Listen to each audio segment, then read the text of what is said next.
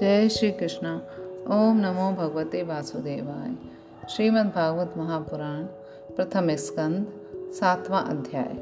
अश्वत्थामा द्वारा द्रौपदी के पुत्रों का मारा जाना और अर्जुन के द्वारा अश्वत्थामा का मानवर्धन श्री शौनक जी ने पूछा, सूत जी, सर्वज्ञ एवं सर्वशक्तिमान व्यास भगवान ने नारद जी का अभिप्राय सुन लिया।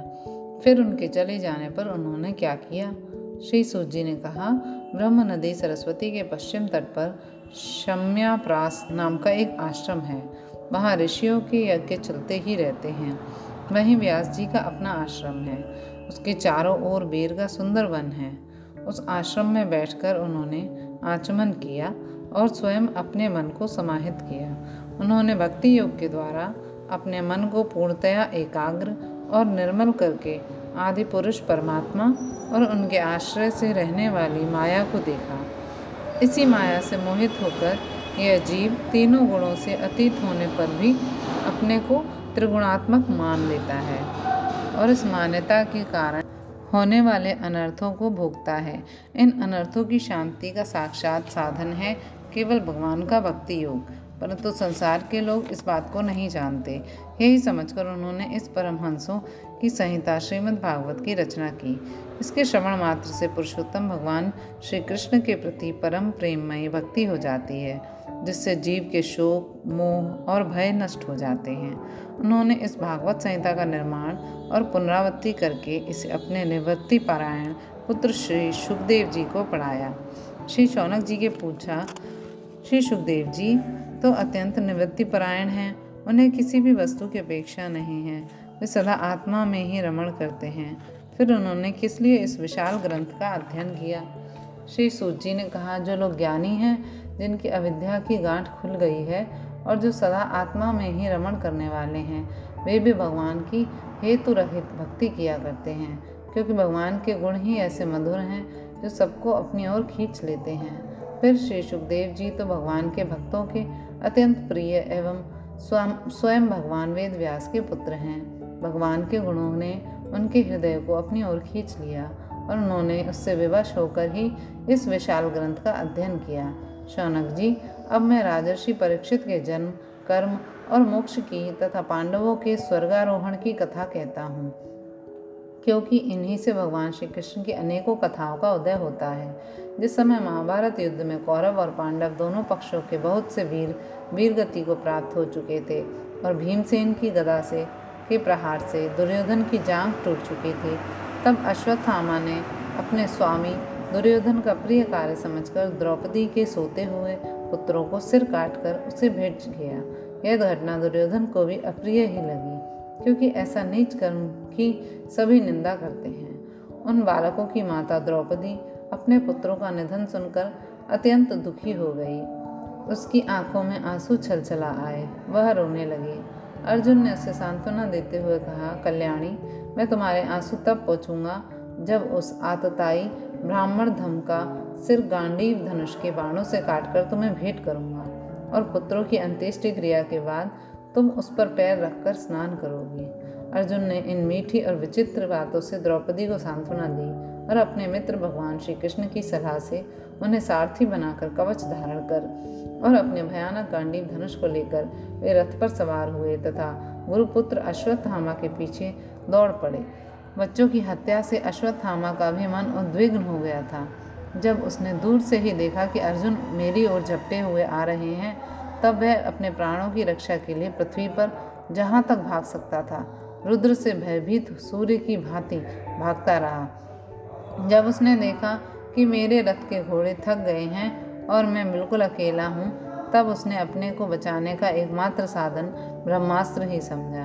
यद्यपि उसे ब्रह्मास्त्र को लौटाने की विधि मालूम न थी, फिर भी प्राण संकट देखकर उसने आचमन किया और ध्यानस्थ होकर ब्रह्मास्त्र का संधान किया।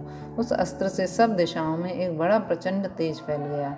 अर्जुन ने देखा कि अब तो मेरे प्राणों पर अहीं आ बनी है। तब उन्होंने श्री कृष्ण से प्रार्थना की। अर्जुन ने कहा श्री कृष्ण तुम सच्चिदानंद स्वरूप परमात्मा हो। तुम्हारी शक्ति अनंत है। तुम ही भक्तों को अभय देने वाले हो। जो संसार की धधकती हुई आग में जल रहे हैं, उन जीवों को उससे उबारने वाले एकमात्र तुम ही हो। तुम प्रकृति से परे रहने वाले आदि पुरुष साक्षात परमेश्वर हो। अपनी चित्त शक्ति से बहिरंग एवं त्रिगुणमयी माया को दूर भगाकर अपने अद्वितीय स्वरूप में स्थित हो। वही तुम अपने प्रभाव से माया मोहित जीवों के लिए धर्मादि रूप कल्याण का विधान करते हो। तुम्हारा यह अवतार पृथ्वी का भार ग्रहण करने के लिए और तुम्हारे अनन्य प्रेमी भक्तजनों के निरंतर स्मरण ध्यान करने के लिए है। स्वयं प्रकाश स्वरूप, श्री कृष्ण, यह भयंकर तेज सा बोर से मेरी ओर आ रहा है। यह क्या है? कहाँ से क्यों आ रहा है? इसका मुझे बिल्कुल पता नहीं। भगवान ने कहा, अर्जुन, यह अश्वत्थामा का चलाया हुआ ब्रह्मास्त्र है। यह बात समझ लो कि प्राण संकट उपस्थित होने से इस, उसने इसका प्रयोग तो कर दिया, परंतु वह इस अस्त्र को लौटाना नहीं जानता। किसी भी दूसरे अस्त्र में इसको दबा देने की शक्ति नहीं है। तुम शास्त्रास्त्र विद्या को भली भांति जानते ही हो। ब्रह्मास्त्र के तेज से ही इस ब्रह्मास्त्र को, की प्रचंड अग्नि को बुझा दो। सूत जी कहते हैं, अर्जुन, विपक्षी वीरों को मारने में बड़े प्रवीण थे। भगवान की बात सुनकर उन्होंने आचमन किया और भगवान की परिक्रमा करके ब्रह्मास्त्र के निवारण के लिए ब्रह्मास्त्र का ही संधान किया। बाणों से वेतिष्ट उन दोनों ब्रह्मास्त्रों के तेज, प्रलयकालीन सूर्य एवं अग्नि के समान आपस में टकराकर सारे आकाश और दिशाओं में फैल गए और बढ़ने लगे। तीनों लोगों को जलाने वाली उन दोनों अस्त्रों की बड़ी हुई लपटों से प्रजा जलने लगी और उसे देखकर सबने यही समझा कि यह प्रलय काल की सर्वांतक अग्नि है। उस आग से प्रजा का और लोगों का नाश होते देखकर भगवान की अनुमति से अर्जुन ने उन दोनों को ही लौटा लिया। अर्जुन की आँखें क्रोध से लाल लाल हो रही थीं। उन्होंने झपटकर उस क्रूर अश्वत्थामा को पकड़ लिया और जैसे कोई रस्सी से पशु को बाँध कर ले, वैसे ही बाँध लिया। अश्वत्थामा को बलपूर्वक बांधकर अर्जुन ने जब शिविर की ओर ले जाना चाहा, तब उनसे कमल नयन भगवान श्री कृष्ण ने कुपित होकर कहा, अर्जुन, इस ब्राह्मण धम को छोड़ना ठीक नहीं है। इसको तो मार ही डालो। इसने रात में सोए हुए निरपराध बालकों की हत्या की है। धर्मवेत्ता, पुरुष, असावधान मतवाले पागल, सोए हुए बालक, स्त्री विवेक ज्ञान शून्य, शरणागत, रथहीन और भयभीत शत्रु को कभी नहीं मारती। परंतु जो दुष्ट और क्रूर पुरुष दूसरों को मारकर अपने प्राणों का पोषण करता है, उसका तो वध ही इसके लिए कल्याणकारी है।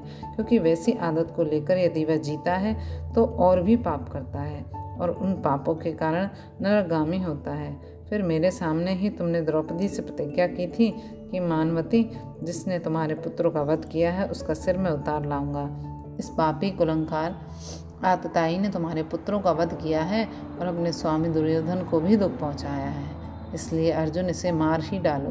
भगवान श्री कृष्ण ने अर्जुन के धर्म की परीक्षा लेने के लिए इस प्रकार प्रेरणा की, परंतु अर्जुन का हृदय महान था। यद्यपि अश्वत्थामा ने उनके पुत्रों की हत्या की थी, फिर भी अर्जुन के मन में गुरुपुत्र को मारने की इच्छा नहीं हुई। इसके बाद अपने मित्र और सारथी श्री कृष्ण के साथ वे अपने युद्ध शिविर में पहुँचे। वहाँ अपने मृत पुत्रों के लिए शोक करते हुए द्रौपदी को उसे सौंप दिया। द्रौपदी ने देखा, अश्वत्थामा पशु की तरह बंद कर लाया गया है।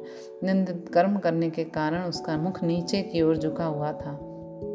अपना अनिष्ट करने वाले गुरुपुत्र अश्वत्थामा को इस प्रकार अपमानित देखकर द्रौपदी का कोमल हृदय कपा से भर आया और उसने अश्वत्थामा को नमस्कार किया। गुरुपुत्र का इस प्रकार बंद कर लाया जाना सती द्रौपदी को सहन नहीं होगा। उसने कहा, छोड़ दो इन्हें, छोड़ दो। ये ब्राह्मण हैं, हम लोगों के अत्यंत पूजनीय हैं, जिनकी कृपा से आपने रहस्य के साथ सारे धनुर्वेद और प्रयोग तथा उपसंहार के साथ संपूर्ण शास्त्रार्थों का ज्ञान प्राप्त किया है। वे आपके आचार्य द्रोण ही पुत्र के रूप में आपके सामने खड़े हैं। उनकी अर्धांगिनी कृपी अपने वीर पुत्र की ममता से ही अपने पति का अनुगमन नहीं कर सकी। वे अभी जीवित हैं। महाभाग्यवान आर्यपुत्र, आप तो बड़े धर्मज्ञ हैं। जिस गुरुवंश की नित्य पूजा और वंदना करनी चाहिए, उसी को व्यथा पहुंचाना आपके योग्य कार्य नहीं है। जैसे अपने बच्चों के मर जाने से मैं दुखी होकर रो रही हूँ और मेरी आँखों से बार बार आँसू निकल रहे हैं।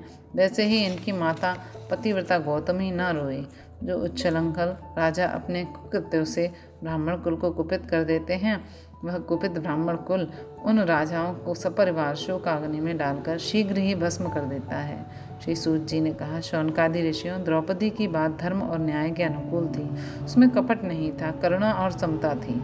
अतएव युधिष्ठिर ने रानी के इन हित भरे श्रेष्ठ वचनों का अभिनंदन किया। साथ ही नकुल, सहदेव, सात्विकी, अर्जुन एवं स्वयं भगवान श्री कृष्ण और वहाँ पर उपस्थित सभी नर नारियों ने द्रौपदी की बात का समर्थन किया। समय क्रोधित होकर भीमसेन ने कहा, जिसने सोते हुए बच्चों को न अपने लिए और न अपने स्वामी के लिए, बल्कि व्यर्थ ही मार डाला, उसका तो वध ही उत्तम है। भगवान श्री कृष्ण ने द्रौपदी और भीमसेन की बात सुनकर और अर्जुन की ओर देखकर कुछ हँसते हुए से कहा, भगवान श्री कृष्ण बोले पतित ब्राह्मण का भी वध नहीं करना चाहिए और आतताई को मार ही डालना चाहिए। शास्त्रों में मैंने ही ये दोनों बातें कही हैं, इसलिए मेरी दोनों आज्ञाओं का पालन करो। तुमने द्रौपदी को सांत्वना देते समय जो प्रतिज्ञा की थी, उसे भी सत्य करो। साथ ही भीमसेन, द्रौपदी और मुझे जो प्रिय हो, वही करो। श्री सूत जी कहते हैं अर्जुन भगवान के हृदय की बात तुरंत ताड़ गए और उन्होंने अपनी तलवार से अश्वत्थामा के सिर की मणि उसके बालों के साथ उतार ली। बालकों की हत्या करने से वह श्रीहीन तो पहले ही हो गया था, अब मणि और ब्रह्म तेज से भी रहित हो गया। इसके बाद उसने, उन्होंने रस्सी का बंधन खोलकर उसे शिविर से निकाल दिया। मूंड देना छीन धन छीन लेना और स्थान से बाहर निकाल देना, यही ब्राह्मण धमों का वध है। उसके लिए इससे भिन्न शारीरिक वध का विधान नहीं है। पुत्रों की मृत्यु से द्रौपदी और पांडव सभी शोकातुर हो रहे थे। अब उन्होंने अपने मरे हुए भाई बांधवों की दहाग्नि अंत्येष्टि क्रिया की। जय श्री कृष्ण ओम नमो भगवते वासुदेवा